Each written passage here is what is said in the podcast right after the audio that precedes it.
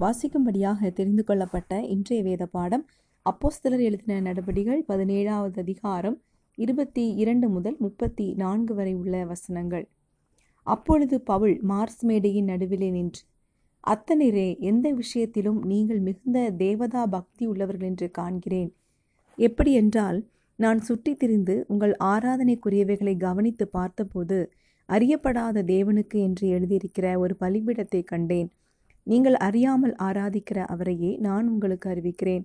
உலகத்தையும் அதிலுள்ள யாவற்றையும் உண்டாக்கின தேவனானவர் வானத்திற்கும் பூமிக்கும் ஆண்டவராயிருக்கிறபடியால் கைகளினால் கட்டப்பட்ட கோவில்களில் அவர் வாசம் பண்ணுகிறதில்லை. எல்லாருக்கும் ஜீவனையும் சுவாசத்தையும் சகலத்தையும் கொடுக்கிற அவர் தமக்கு யாதொன்று தேவையானது போல மனுஷர் கைகளால் பணிவிடை கொள்ளுகிறதும் இல்லை. மனுஷ ஜாதியான சகல ஜனங்களையும் அவர் ஒரே இரத்தத்தினாலே தோன்ற பண்ணி பூமியின் மீதெங்கும் குடியிருக்கச் செய்து முன் தீர்மானிக்கப்பட்ட காலங்களையும் அவர்கள் குடியிருப்பின் எல்லைகளையும் குறித்திருக்கிறார்.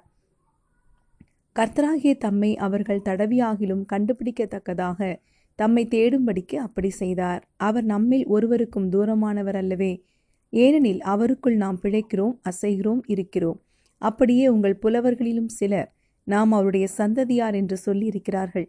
நாம் தேவனுடைய சந்ததியாராயிருக்க மனுஷருடைய சித்திர வேலையினாலும் யுக்தியினாலும் உருவாக்கின பொன் வெள்ளி கல் இவைகளுக்கு தெய்வம் ஒப்பாயிருக்கும் என்று நாம் நினைக்கலாகாது. அறியாமையுள்ள காலங்களை தேவன் காணாதவர் போலிருந்தார் இப்பொழுதோ மனம் திரும்ப வேண்டும் என்று எங்குமுள்ள மனுஷருக்கு எல்லாருக்கும் கட்டளையிடுகிறார். மேலும் ஒரு நாளை குறித்திருக்கிறார். அதிலே அவர் தாம் நியமித்த மனுஷனை கொண்டு பூலோகத்தை நீதியாய் நியாயம் தீர்ப்பார். அந்த மனுஷனை மருத்துவரிலிருந்து எழுப்பினதினாலே அது நிச்சயத்தை எல்லாருக்கும் விளங்க பண்ணினார் என்றான். மரித்தோரின் உயிர்த்தெழுதலை குறித்து அவர்கள் கேட்டபொழுது சிலர் இகழ்ந்தார்கள். சிலர் நீ சொல்லுகிறதை இன்னொரு வேளை கேட்போம் என்றார்கள். இப்படி இருக்க பவுல் அவர்களை விட்டு போய்விட்டான். சிலர் அவனை பற்றி கொண்டு விசுவாசிகளானார்கள்.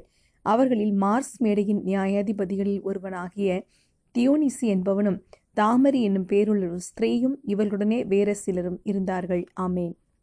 கிறிஸ்துவுக்குள் மிகவும் பிரியமானவர்களே இன்றைக்கு நம்முடைய சிந்தனைக்காக நாம் எடுத்துக்கொண்ட வசனம் அப்போஸ்தலர் பதினேழாவது அதிகாரம் இருபத்தி எட்டாவது வசனம். ஏனெனில் அவருக்குள் நாம் பிழைக்கிறோம் அசைகிறோம் இருக்கிறோம். அப்படியே உங்கள் புலவர்களிலும் சிலர் நாம் அவருடைய சந்ததியார் என்று சொல்லியிருக்கிறார்கள். இந்த அத்தனை பட்டணத்திற்கு சென்றபோது அங்கு தேவ வசனம் பிரசங்கிக்க சுவிசேஷம் சொல்வதற்கும் பவுலுக்கு ஒரு வாய்ப்பு கிடைத்தது. அங்கே அவன் அறியப்படாத தேவனுக்கு என்று எழுதியிருந்த ஒரு பலிபீடத்தை கண்டான். இந்த பலிபீடம் அதாவது கிமு அறுநூறாவது வருஷத்தில் மிகப்பெரிய வியாதி அந்த தேசத்தில் பரவி நிறைய பேரை அழித்து போட்டது. அது அவர்களுடைய தேவர்களினால் வந்தது என்று அவர்கள் நம்பினார்கள். அவர்களுக்கு நிறைய தேவர்கள் இருந்ததினால் அது எந்த தேவன் என்று கண்டுபிடிக்க முடியாதபடிக்கு அறியப்படாத தேவனுக்கு என்று பெயரிட் பெயரிட்டார்கள் அந்த தேவனுடைய நினைவாக அவர்கள் அவ்வாறு அவர்களுடைய யூகத்தின்படி அவர்கள் உண்டாக்கின அந்த பலிபிடத்தின் பெயர்தான் இந்த அறியப்படாத தேவன். நாம் வாசித்த பகுதியில் பவுல் இரண்டு காரியங்களை விளக்கி காண்பிக்கிறார். முதலாவதாக அவருக்குள் நாம் பிழைக்கிறோம் அசைகிறோம் இருக்கிறோம். அடுத்ததாக நாம் அவருடைய சந்ததியார் என்பதாக நாம் பார்க்கிறோம். பவுல் அவர்களுடைய வரலாற்றிலிருந்தே தொடங்கி அவ் தேவனுடைய சுவிசேஷத்தை மிக அழகாக அவர்களுக்கு சொன்னதை நமக்கு காண முடியும். ஜனங்கள் தெய்வத்தை குறித்து ஞான் எல்லா ஜனங்களுக்கும் தெய்வத்தை குறித்த ஒரு ஞானம் உண்டு. நிறைய பேர் நிறைய தேவர்களை அறிந்திருக்கிறார்கள். நிறைய தேவர்களுடைய பெயர்களை சொல்லுவார்கள். ஆனால் உண்மையான தேவனை காண்பித்து கொடுப்பது என்பது நம்முடைய கடமையாகும். நாம் வாசித்த இந்த வசனத்தில் அவருக்குள் என்றால் அவருக்குள் என்றால் அவரால் நாம் உருவாக்கப்பட்டோம். அவரால் நாம் உருவானோம் என்பதாகும். நம்முடைய வாழ்வின் அஸ்திபாரம் இயேசு மாத்திரமே. ஒரு தேவனுடைய பிள்ளையாக இனி வாழ்வது நான் அல்ல. கிறிஸ்துவே எனக்குள் வாழ்கிறார் என்று நாம் சொல்ல வேண்டும். கலாத்தியர் இரண்டு இருபதாவது வசனத்தில் கிறிஸ்துவுடனே கூட சிலுவையில் அறையப்பட்டேன். ஆயினும் பிழைத்திருக்கிறேன். இனி நான் அல்ல கிறிஸ்துவே எனக்குள் பிழைத்திருக்கிறார். நான் இப்பொழுது மாம்சத்தில் பிழைத்திருக்கிறதோ?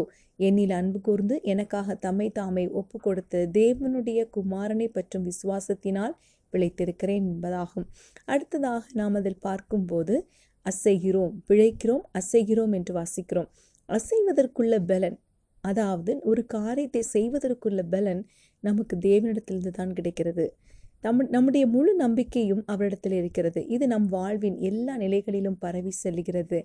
நம்முடைய தகப்பனையான நம்முடைய தகப்பனை நம்முடைய பரம தகப்பனான அவருடைய விருப்பம் நாம் வளர வேண்டும் என்பதுதான். நம்முடைய ஆவிக்குரிய வாழ்க்கை நாம் வளர வேண்டும் என்பது அவருடைய விருப்பம். ஒரே இடத்தில் தங்கிவிடாமல் ஆவிக்குரிய வாழ்க்கையில் அடுத்த நிலைக்கு நாம் வளர வேண்டும். இரண்டு குழந்தையர் மூன்று பதினெட்டில் நாம் எல்லாரும் திறந்த முகமாய் கர்த்தருடைய மகிமையை கண்ணாடியிலே காண்கிறது போல கண்டு ஆவியாயிருக்கிற கர்த்தரால் அந்த சாயலாக தானே மகிமையின் மேல் மகிமை அடைந்து மறுரூபப்படுகிறோம் என்று வாசிக்கிறோம். எனவே இந்த மகிமையின் மேல் மகிமை அடைகிற அந்த ஒரு நிலைமை நம்முடைய வாழ்க்கையில் நடக்க வேண்டும். அடுத்ததாக இருக்கிறோம் என்று பார்க்கிறோம். இது தொடர்ந்து நாம் தேவனுடைய சந்நிதியில் இருப்பதாகும். நம்முடைய வாழ்வு தேவனுக்குரியது. அவர் நமக்குள் வாசம் பண்ணுகிறார். இரண்டு பேதிரு ஒன்று நான்கில் வாசிக்கும் போது இச்சையினால் உலகத்திற்கு உண்டான கேட்டுக்கு தப்பி திவ்ய சுபாவத்துக்கு பங்குள்ளவர்களாகும் பொருட்டு மகா மேன்மையும் அருமையுமான வாக்கு தத்தங்களும் அவைகளினாலே நமக்கு அருளப்பட்டிருக்கிறது என்று நாம் பார்க்கிறோம். அவருக்குள் நாம் நிலைத்திருப்பது அவருடைய கிருபையினால் உண்டாவதாகும்.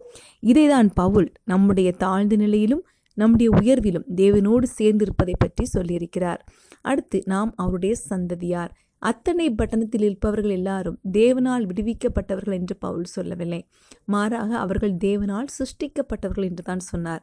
தேவனால் சுவாசிக்கிறார்கள் என்பதாக விளக்கிறார். தேவன் எல்லா மனுஷருக்கும் சுவாசிக்கிறதுக்குள்ள கிருபையை தேவன் கொடுத்திருக்கிறார். படைப்பினால் நாம் அவருக்குரியவர்கள் ஆனால் அவர் ரட்சிப்பினால் நாம் அவருடைய பிள்ளைகள். அவரால் மீட்டெடுக்கப்பட்டவர்களாக நாம் அவருடைய பிள்ளைகளாகிறோம். மனிதனை குறித்து தேவனுக்கு பெரிய திட்டம் உண்டு. எனவே அவருக்குள் அசைந்து இருக்கும்போது அவ் அந்த திட்டத்தை அவருக்குள் நாம் அசைந்து அவரோட அவருக்குள் நாம் நிலைத்திருக்கும் போது அவருக்குள் அசைந்து இருந்து அவருக்குள் பிழைத்திருக்கும் போது அந்த திட்டம் என்ன என்பது நமக்கு வெளிப்பட்டு வரும். எனவே இந்த வசனத்திற்கு நம்மை நாம் தாழ்த்தி கொடுப்போம். தேவனுடைய திட்டம் நம்முடைய வாழ்க்கையிலே நிறைவேற வேண்டும். அவருக்குள் நாம் பிழைத்து அவருக்குள் அசைந்து அவருக்குள் இருப்போம். அப்படியே நாம் அவருடைய சந்ததியாராக அழைக்கப்படுகிறோம். நாம் சமர்ப்பித்து கொடுப்போம் நாம் ஜெபிக்கலாம். எங்கள் அன்பின் இயேசுவே உம்முடைய ஜீவனுள்ள வார்த்தைக்காக உமக்கு நன்றி. உம்முடைய ஜீவனுள்ள வார்த்தை எங்களுக்கு வல்லமையை தருகிறது. அது எங்களை எங்களை மகிமையடைய செய்கிறது. அதற்காக உமக்கு நன்றி. என் எங்களை உம்முடைய பிள்ளையாக மாற்றினதற்காக உமக்கு நன்றி. உம்முடைய சன்னதியிலே எங்களை தாழ்த்தி தருகிறோம்.